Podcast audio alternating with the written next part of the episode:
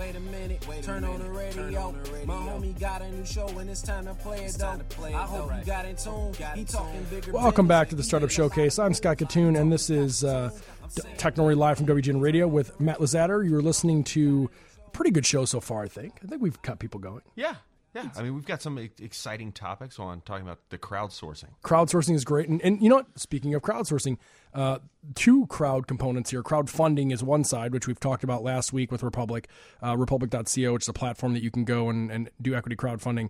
Um, so there's the crowd there, and then there's actually using the people of the crowd to be part of the product, and that's what the next guest does. Uh, Fatima Dicko is the CEO of Jetpack. She is joining us via phone right now.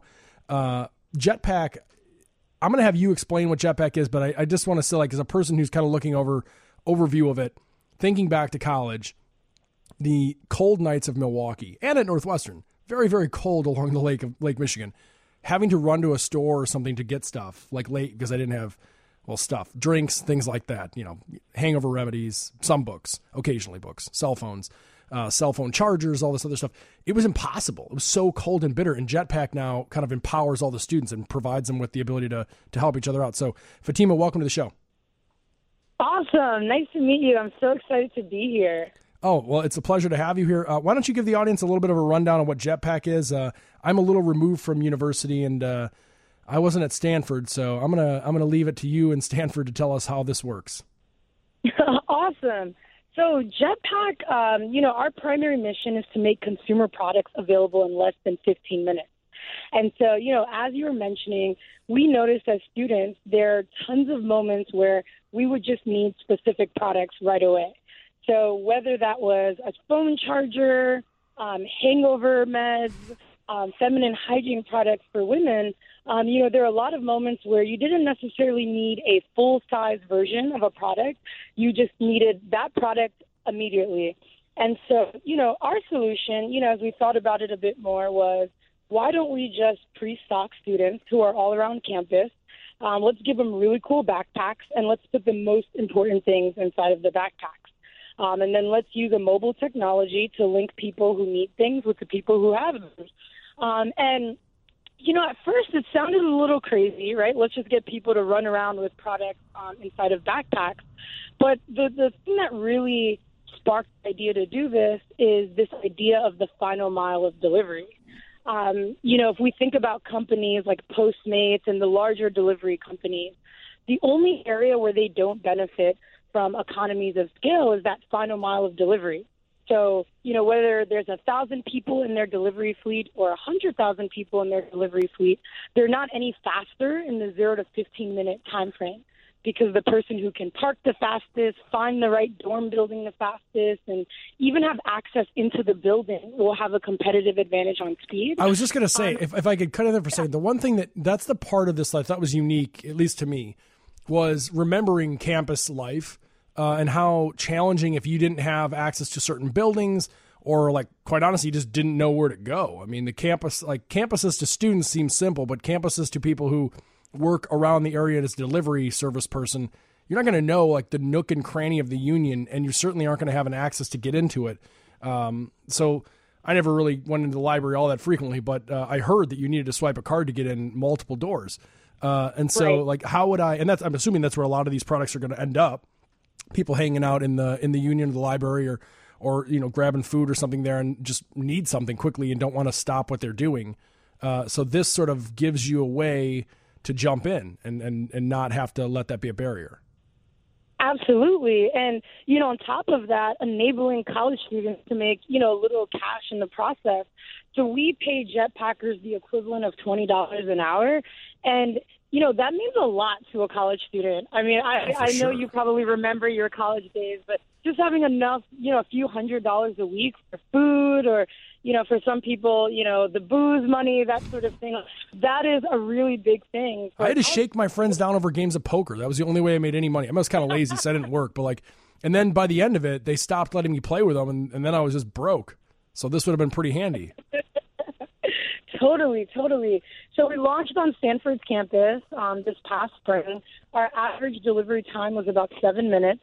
Our top selling product was chewable coffee. Shocker. a lot, a lot, a lot of that going to the D school and the engineering school, I suspect.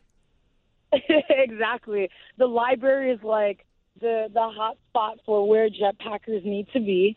Um, and the cool thing is, as jetpackers do become more entrepreneurial, you know, if I am going to the library, I'll bring a little more Chewable coffee or a few energy drinks because I know that all right, this is an area that's going to be pretty high in demand for those products. And so it just really empowers students to be super entrepreneurial.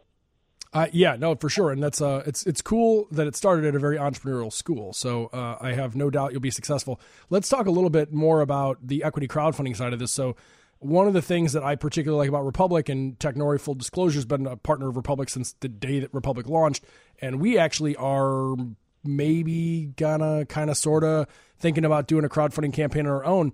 And the reason I like it is that usually when you're raising money assuming you don't, you know, have not done this many times and you don't have a staff that can really like just focus on raising capital and the rest of the team focus on doing their their job, you have to pause. You have to like hit the pause button. You can't just like you're always campaigning when you're raising money. You're always sort of begging and pitching and and have to be mm-hmm. everywhere at all times.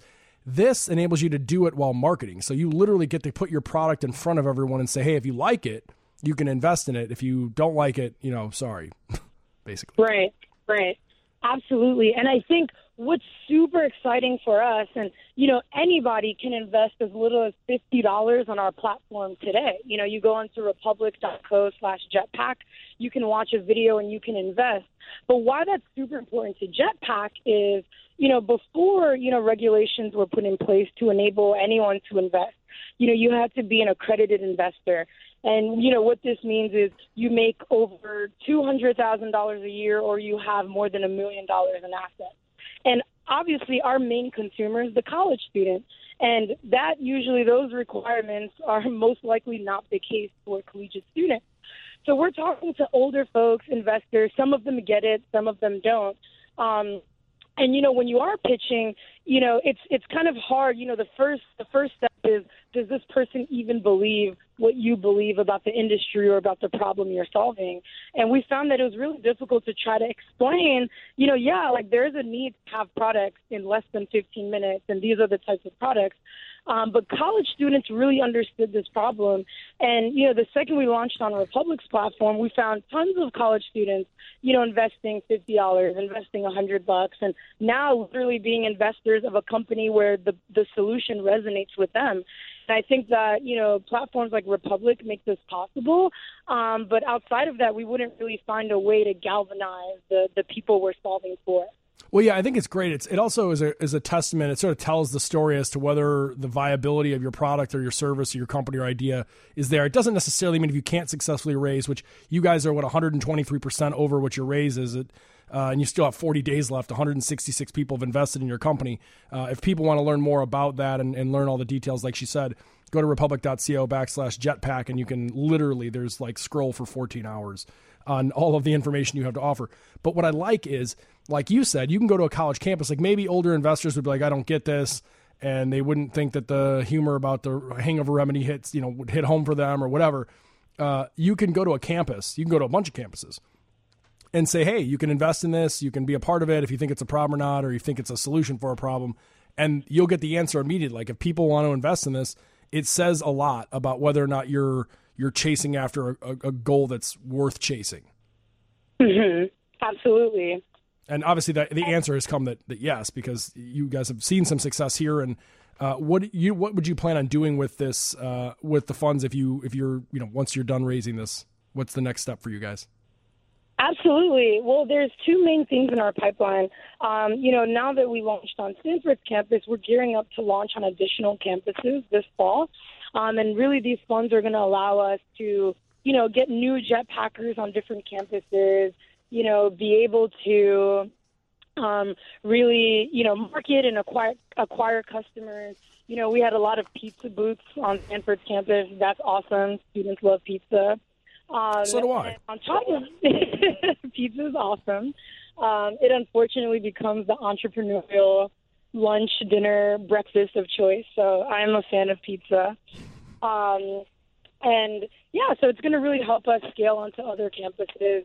Um, and then the second piece, which is a really cool learning we had on Stanford's campus, is that, you know, we launched with a mobile app, which was okay, you download the app, you go on, pick the thing you need, it'll locate the nearest jetpacker with the product, and then you meet up, and the monetary transaction is instant. But what we quickly found is that, you know, if our value proposition is really, you know, speedy delivery, just a few minutes. Getting people to download a mobile app is really difficult, and that can also add time to placing the order. Yep. And so, what we're developing now is um, a way to place the order through SMS, so through a simple text. That's awesome. If you just text the word coffee to a Jetpack phone number to Jetpack, um, that'll be the same as placing the order, which is huge for us um, because it's it's just in line with the habits that you know when someone needs something, sometimes the first thing they he or she may do is text their friends, and so we really wanted to replicate that process um, as closely as possible, and so you know, that is a piece that the funds will be going into finalizing the, the technology into that space.